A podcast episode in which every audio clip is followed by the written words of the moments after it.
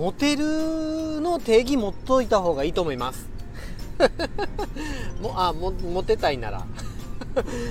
うん。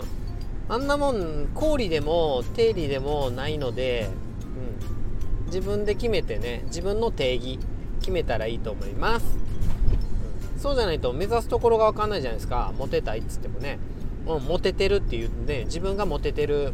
俺ってモテるんよなって言っても。ね。わけわかんなくなっちゃうでしょ？だから自分の中で定義持ったら持った方がいいと思います。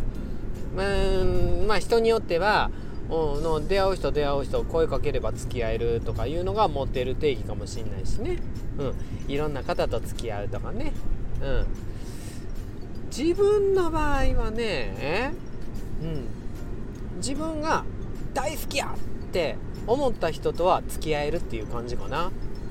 その、うん、付き合っていただけるっていう感じかな。本当に大好きですっていう人ととあの付き合ってもらえてでそのね付き合ってもらえた人に、うん、大好きやって言ってもらえるのがモテるの定義ですかね。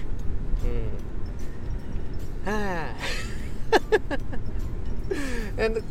ちょちょっとこの定義自分首絞めたかも。